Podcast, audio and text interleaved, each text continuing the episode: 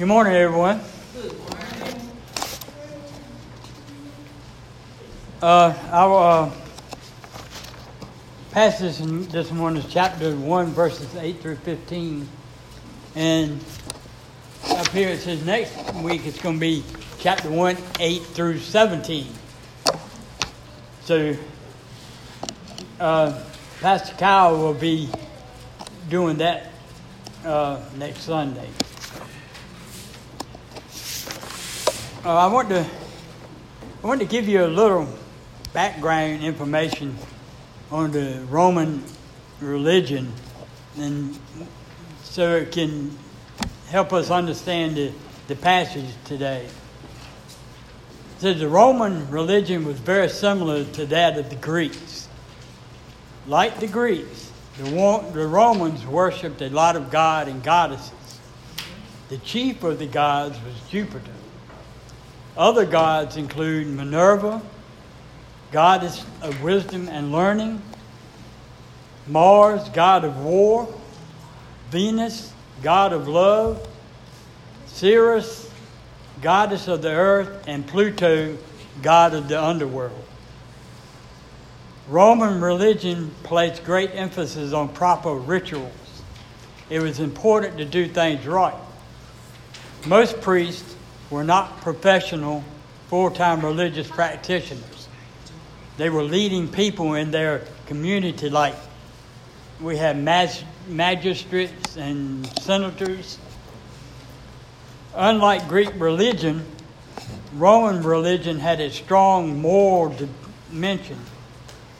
This was to do with the behaving in an honest and dignified way towards others keeping oaths and agreements on the shake of a hand, and displaying courage when misfortune struck. The Romans were very superstitious, always looking for good or bad omens before acting on a course of action.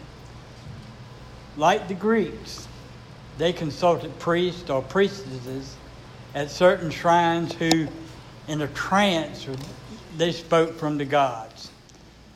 One innovation that the emperors introduced was their own cult called emperor worship. To what extent this was a real religion rather than an outward show of loyalty is difficult to say. In most Roman towns, a temple to the Roman, to the emperor, would be among the larger buildings. As with the Greek religion, Roman religion was not aimed at meeting private spiritual needs. It was more of a public thing. Time, as time went by, new religions and cults became popular in the Roman world. The cult of Orpheus from Greece, the cult of the Egyptian goddess Isis, and later Christianity. Despite or because of often fierce persecution, Christianity spread around the empire. And by the third century, Christians probably made up a sizable part of the population. It was the conversion to Christianity of the Emperor Constantine and the favor bestowed on the Christian church by succeeding emperors that turned it into the most popular religion, religion in the empire.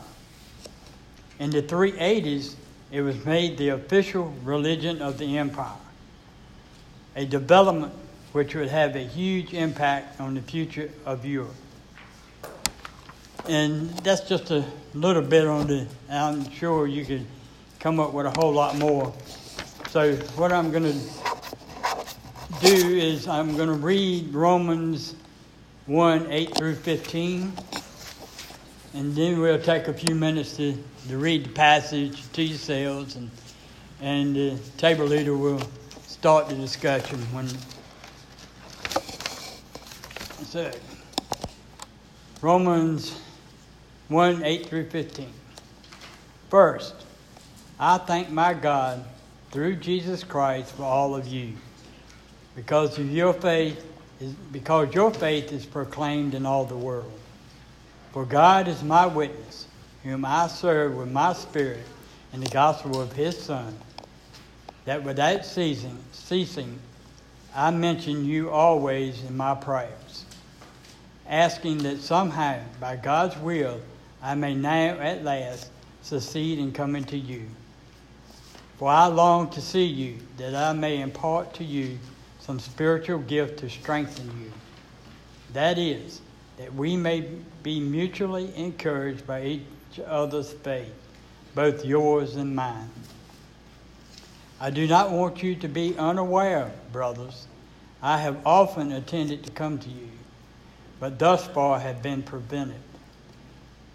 In order that I may reap some harvest among you as well as among the rest of the Gentiles. I am under obligation both to Greeks and to barbarians, both to the wise and the foolish. So I am eager to preach the gospel to you also who I am wrong. If you go ahead and you can go ahead and read to yourselves and, and then the uh, take, uh, I thought there was a very good discussion at our table this morning. Uh, I almost probably don't need to preach up here this morning because everybody was saying everything I didn't think I'm going to say. But anyway, I did I didn't really have a title for it, but uh, listening to the discussion at the table, I kept hearing that this is what we should be, what we should not be, and all that. And so I'm I'm kind of titling this as what every Christian should be. And to start out, every Christian should be thankful. That comes from verse 8. First, I thank my God through Jesus Christ for all of you, because your faith is proclaimed in all the world. As Paul begins writing to the Romans about his motives, he tells them that he is thankful for them because their faith was known and mentioned throughout the whole world which was the whole world back then was the Roman Empire. Rome was the capital city of the empire, and that gave the church there a huge opportunity to make the gospel known. Rome was the center of world commerce at that time, and everything they did would have been heard about because you had all these people coming in from all different parts of the empire and they would go back and talk about it. Paul didn't start the church in Rome, but everywhere Paul traveled, the people were talking about those Roman believers. Paul could have been jealous, you know, just because he didn't start it or whatever. You know, somebody else started, and he. But Paul was thankful. He wasn't jealous at all he could praise the Lord whether it was part of his ministry or not. All of us could learn a lesson from this. God wants all his children to be thankful people. a thankful spirit is the Lord's will for every single one of us. 1 Thessalonians 5 16 through 18 says, Rejoice always, pray without ceasing. Give thanks in all circumstances, for this is the will of God in Christ Jesus for you. We would all do well to learn to be more thankful for the Lord's blessings in our lives. There are many Christians that are not very thankful. So, how do we develop a thankful spirit? The real answer lies in placing Jesus Christ at the center of all we do. If we make him our sufficiency, then we will always be satisfied. If it takes material or physical blessings to make us thankful, then we're likely to be dissatisfied and defeated. Paul says in Philippians 4 10 through 13, I rejoiced in the Lord greatly now that at length you have revived your concern for me. You were indeed concerned for me, but you had no opportunity.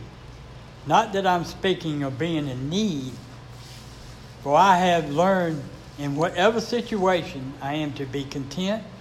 I know how to be brought low. I know how to be how to abound in any and every circumstance. I have learned the secret of facing plenty and hunger, abundance and need. I can do all things through him who strengthens me. My wife and I had this plaque on the wall at home. It says, What if you woke up today with only what you thanked God for yesterday? Think about that. All the blessings that we have possibly missed because we didn't thank the Lord for what He's done, what He's doing. That, and that's what I think about every time I see it. I think that every Christian and every church should have the same testimony that the Roman Christians had. These people were known everywhere for their solid faith and lifestyles. The same should be true of Hope Fellowship and every person as well.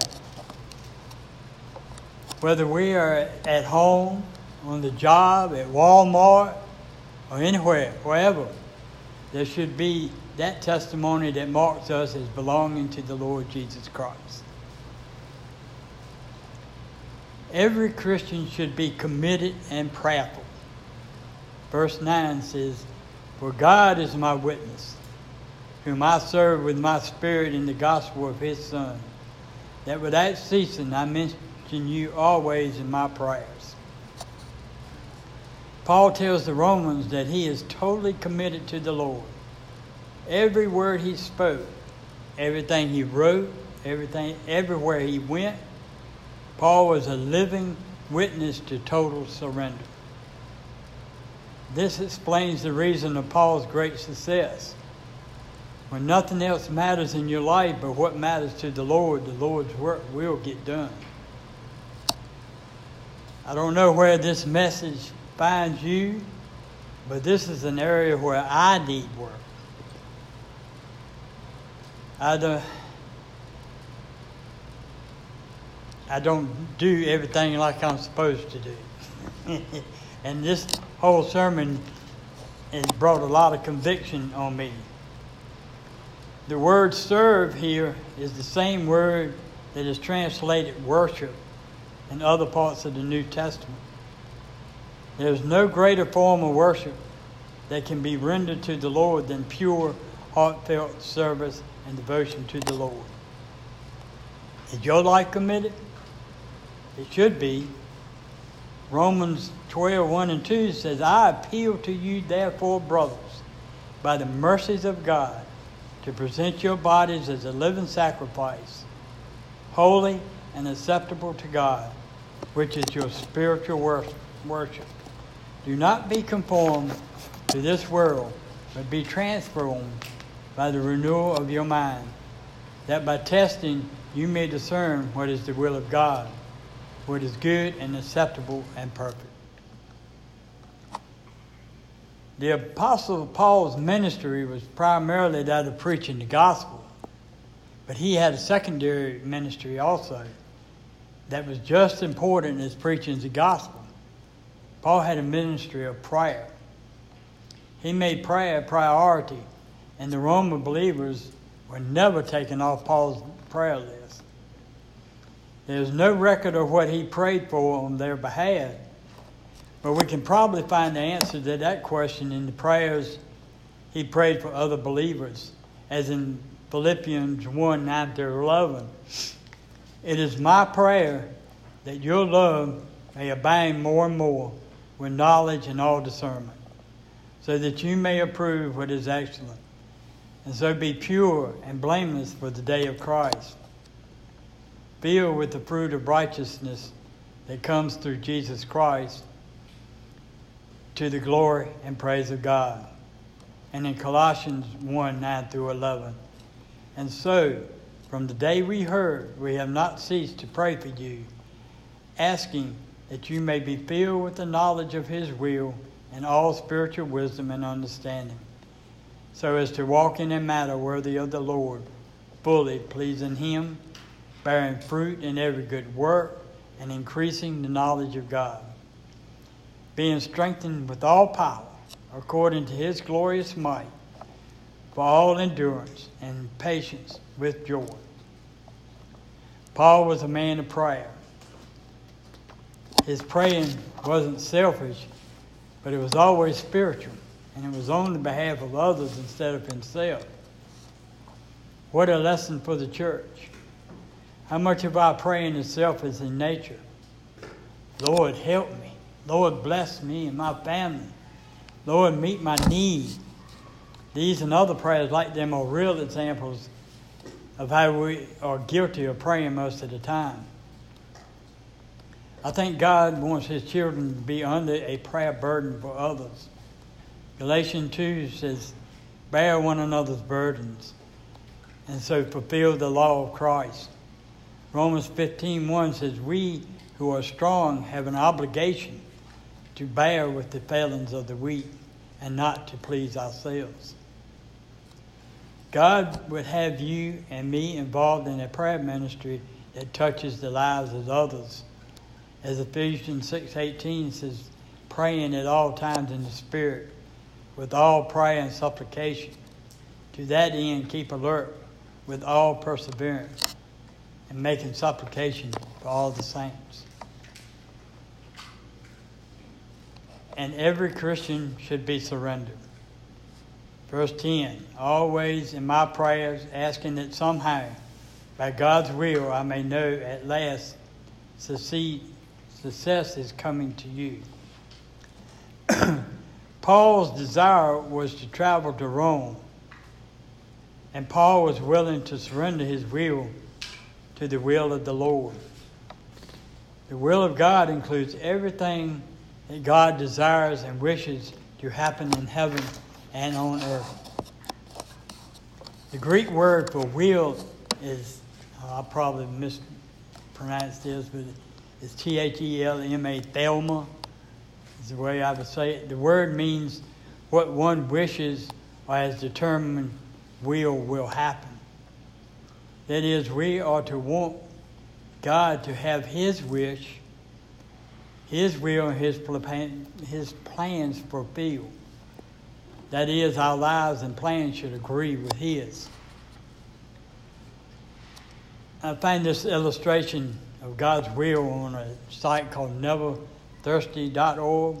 It says, when people, when some people think about the will of God, they fear that God has decided every little detail of their life.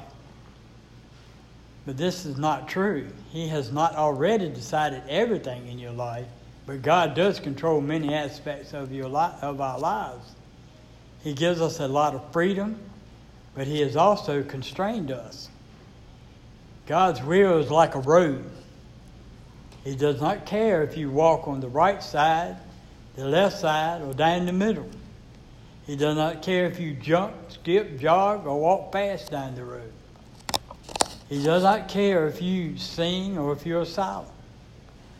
But He does care if you leave the road. He wants you to always stay on the road. Each of us has a different road to travel. The road is God's will for your life. The road will turn and twist, but His plan will be accomplished. Being surrendered, surrendered is the Lord's will for every Christian. He wants us to be willing to place His will ahead of our own. The fact is that the Lord will come into your life and will change your agenda.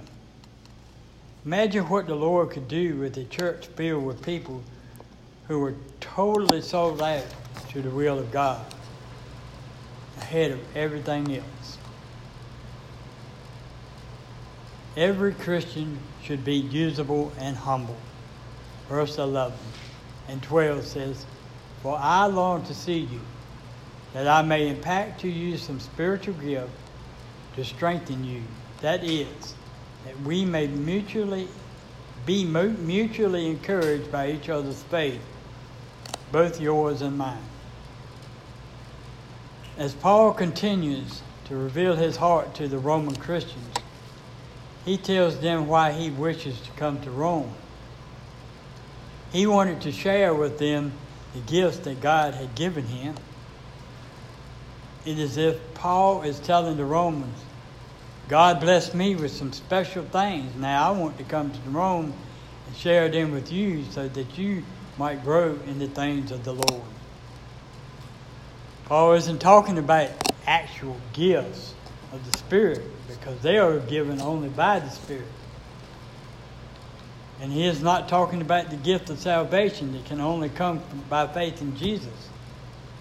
What Paul is saying is that he's willing to come to them to be used of the Lord as the Lord sees fit. It is as if Paul is willing to be used by the Lord in any fashion if it will just help the Romans. Paul isn't saying that he wants to go there and take over or take charge. He just wants to go to Rome and be used of the Lord to be a blessing to someone. Not only does Paul desire to be a blessing to the Roman Christians, but he knows that there will be a blessing to him as well. It's a shame when people think they have arrived and that they cannot be helped by others who aren't as mature in the Lord or as educated or as experienced as they are. All of us need to be reminded often that we have plenty of growing to do. Paul felt this when he wrote to the Philippians church in, in Philippians 3 12 through 14. Not that I have already obtained this, or I am already perfect, but I press on to make it my own, because Christ Jesus has made me his own. Brothers, I do not consider that I have made it my own, but one thing I do forgetting what lies behind and straining forward to what lies ahead. I press on toward the goal for the prize of the upward call of God in Christ Jesus. He knew that he had not attained perfection and that he needed those around him to get the work done. To everyone who thinks they are standing on their own, you're not. 1 Corinthians 10 12 says, Therefore, that anyone who thinks that he stands take heed lest he fall. Before the great missionary to India, William Carey boarded the ship to sail. He was asked by some close friends if this was what he really wanted to do. His reply shows the humility of his heart. Carey said, I will go down into the pit itself if, if you will hold the rope. And I confess to everyone this morning, I need you and everybody else to be able to do what God has called me to do. I need your prayers, I need your support to be able to serve the Lord in a way that the Lord expects me to serve Him. Every Christian should be fruitful. Verse 13. I do not want you to be unaware, brothers, that I have often intended to come to you, but thus far have been pre- prevented, in order that I may reap some harvest among you as well as among the rest of the Gentiles. Paul reminds them that he is interested in glorifying the Lord. He has been used of the Lord to bear fruit all over the known world. Paul says that he would like to travel to Rome so that he can get some fruit there also. His desire is his desire is not to build himself, but to glorify the Lord. Paul's past plans to visit them had been hindered. He does not say what com- circumstances had hindered him, hindered him. Apostleship did not mean that an individual was directly guided by God in every personal decision, not even to where or to whom he would preach. Sometimes Paul and other preachers made plans to preach in certain places, but God would reveal that he wanted them to preach somewhere else. Romans 8:26 says, likewise, the Spirit helps us in our weakness. For we do not know what to pray for as we ought. but the Spirit Himself intercedes for us with groanings too deep for words. So Holy Spirit may have changed Paul's plans to visit Rome, having given reasons why he wanted to visit them in verses 11 and 12. Paul adds another reason. He wanted to be able to produce some fruit among the Romans, as he had among the other Gentiles. His work emphasized preaching among the Gentiles. He had converted Gentiles in many places. The fruit here most likely refers to making converts while he was in Rome. Every Christian should be obligated. Verse 14 I'm under obligation both to Greeks and to barbarians, both to the wise and the foolish. And we were talking about this at the table some translations uses the word debt, which is obligation is the Greek form of debt. As Paul wrote to the Roman Christians, he felt a deep debt or obligation to those who needed to hear the gospel message.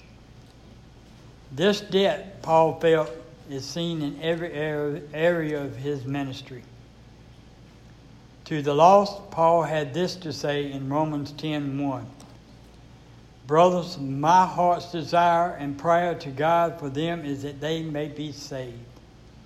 Paul was a man who was driven. How else could he endure the things he had endured for the cause of Christ? Some of the things he endured for the cause of Christ are in 2 Corinthians 11 24 through 28. Five times I received at the hands of the Jews the 40 lashes less one. Three times I was beaten with rods. Once I was stoned. Three times I was shipwrecked. A night and a day I was adrift at sea on frequent journeys. In danger from rivers, danger from robbers, danger from my own people, danger from Gentiles, danger in the city, danger in the wilderness, danger at sea, danger from false brothers, and toil and hardship, through many a sleepless night, and hunger and thirst, often without food and cold and exposure. And apart from other things, there's the daily pressure on me of my anxiety for all the churches. Why did Paul do these things? Because he felt that he was a debtor, or he was obligated to every lost person in the world.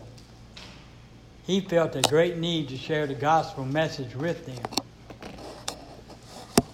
You and I are indebted as well.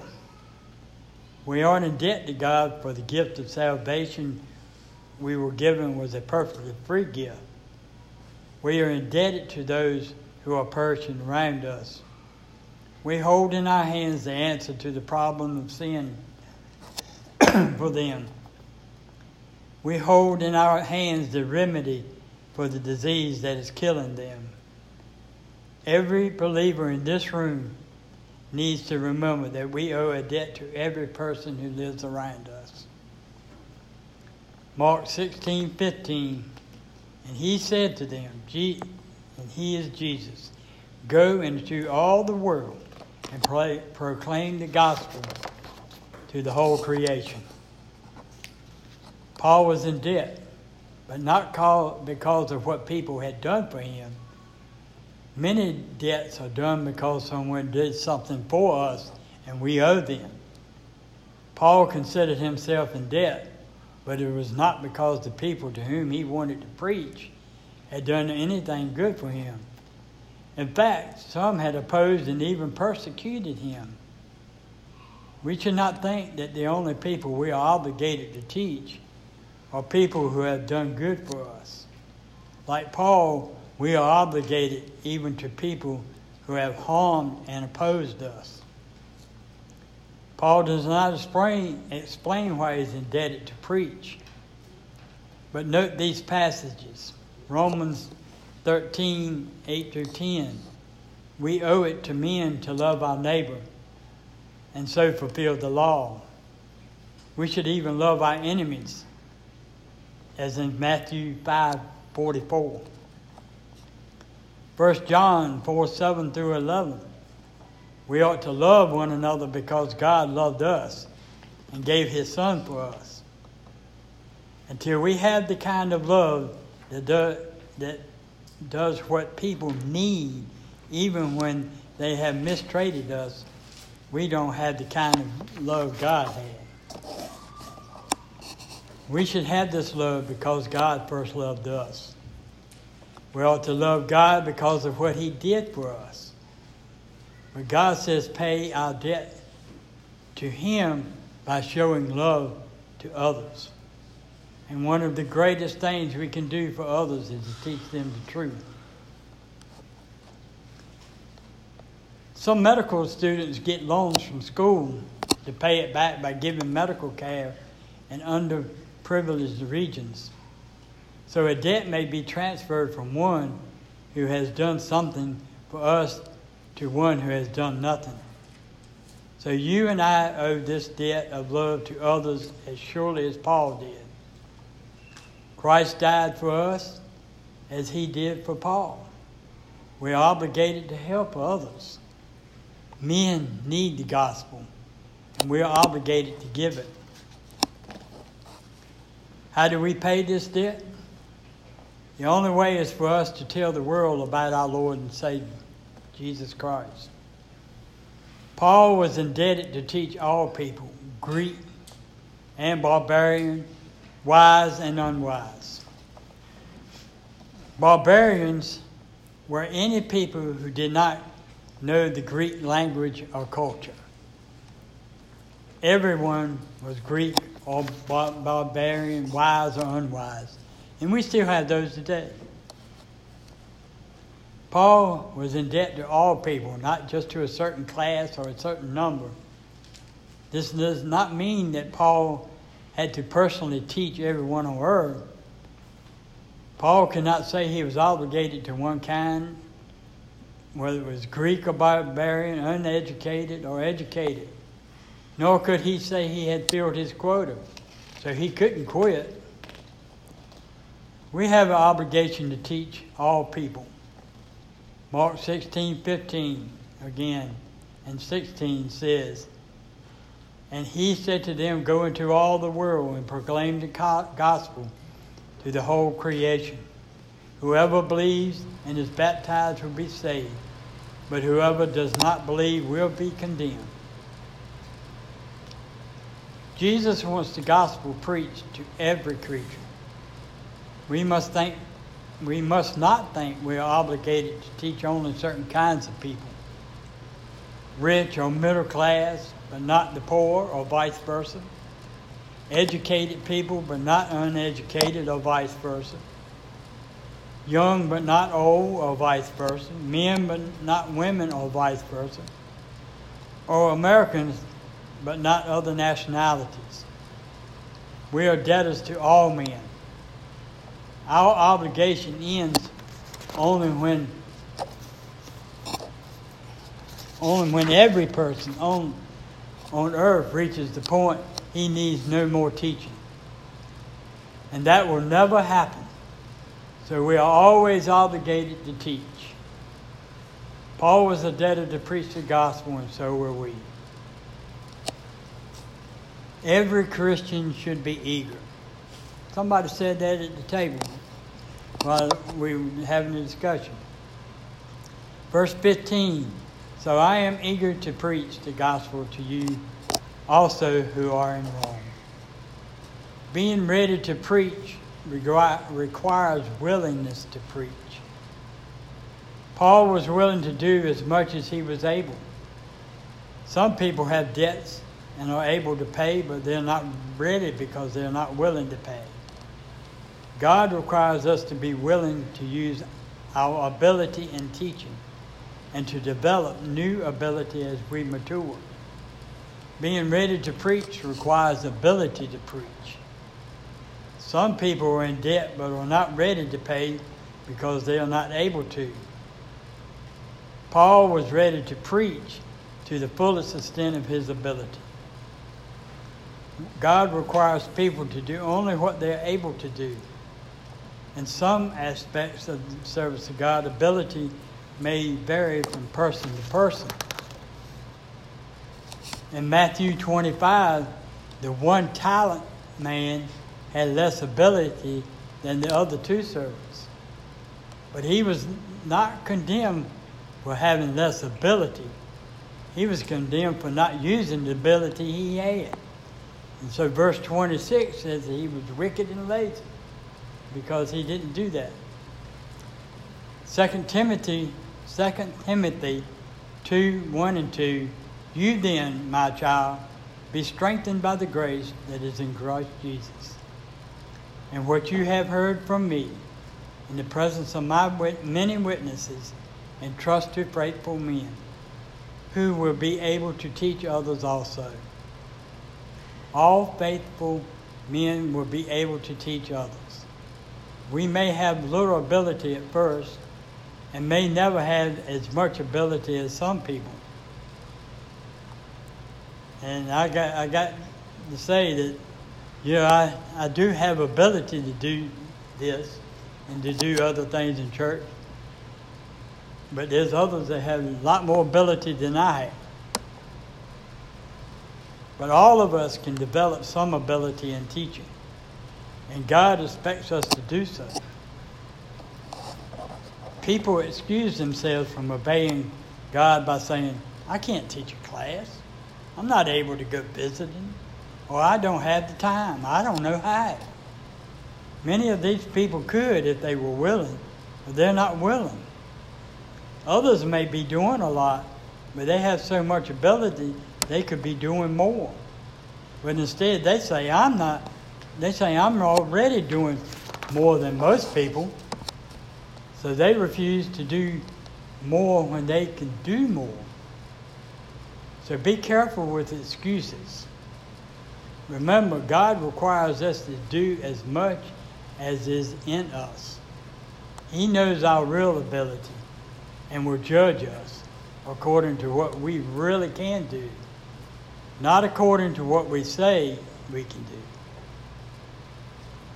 2 Corinthians 8:12 says if there is a willing mind, a person is accepted on the basis of what he has, not on the basis of what he does not have. Excuse me. We must be willing to do whatever we're able to do. Paul said, I'm ready to preach the gospel. What about you and me? Are we ready to pay the debt? May I say that every Christian should be eager about serving the Lord. Isn't it true that we often lack excitement when it comes to the Lord's work? We really get into the things of the flesh that we like, whether, the, whether it be hunting, fishing, racing, football, or anything else you can name. But when it comes to witnessing, where are the people who are lining up to go into the world and, and share the gospel? Where are those who get excited when it gets close to church time? Where are those who would rather miss out on anything than they had to miss out on something God is doing? We need believers in these days who are excited about the things of God. That's that's pretty much all I have for today. So Jesus, the night before his crucifixion, Jesus took the bread and broke it.